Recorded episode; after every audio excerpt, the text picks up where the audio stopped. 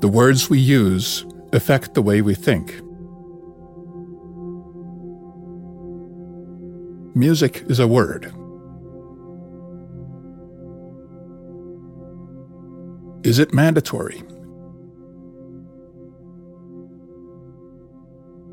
Do we have to use it? Have we always used it?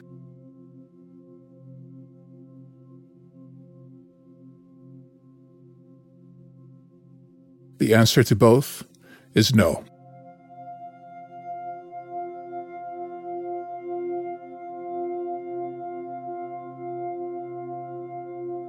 In my book, When Nothing is Called Music, I make a radical proposition.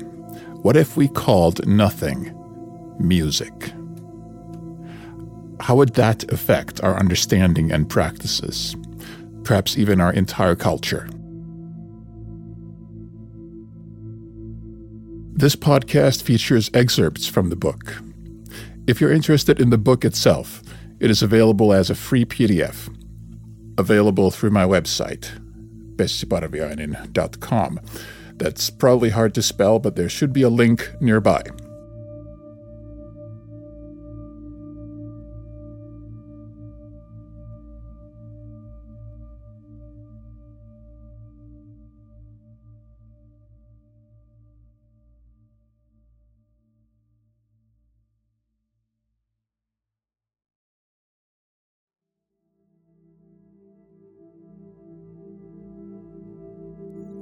Without music, number six. Hybridity and future prospects. An actor plays an instrument as part of the role they're playing. Is this performer an actor or an instrumentalist? An actor sings. Is it acting or singing? A drummer plays in an expressive manner emphasizing the strokes with visually exaggerated movements. Is it drumming or dancing?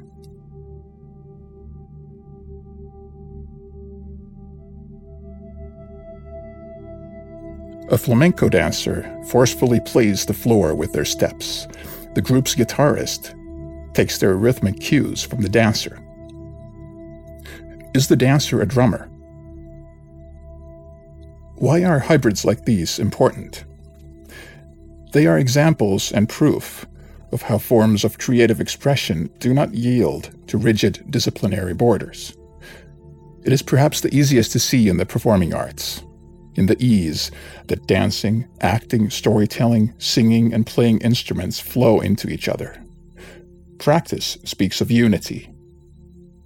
Our disciplinary conceptology with its Hellenist roots, cannot fathom this, except by building yet another Tower of Babel, a total system, the opposite of the freedom it is supposed to grasp.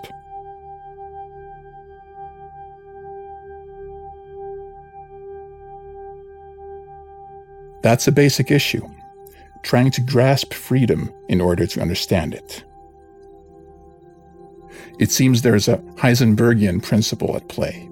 The firmer the grasp, the less that grasp can comprehend the freedom it tries to understand. The problem resides in language. Definition concepts are a control mechanism. The traffic is one way, that is, oppressive.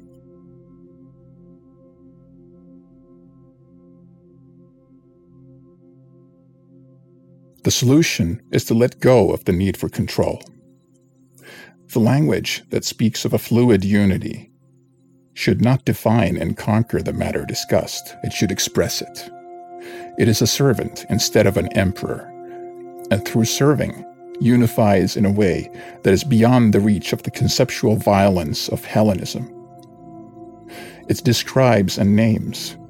The best kind of theory expresses what practice can be and as practice is also expression, the two are in dialogue, and the flow continues. This kind of theory fuels practice because it is its servant and friend.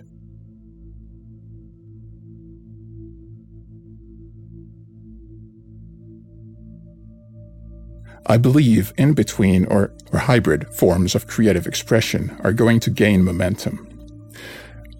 We are already seeing this, but it will grow significantly.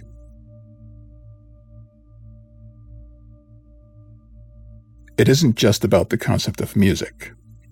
When that issue is addressed, other divisions of the same nature are put in question too. The dogmatic, abstract, fiat divisions that hinder practice and are not practice derived. The concept of music is like a mother of all dogmas. When it falls, the others will follow suit.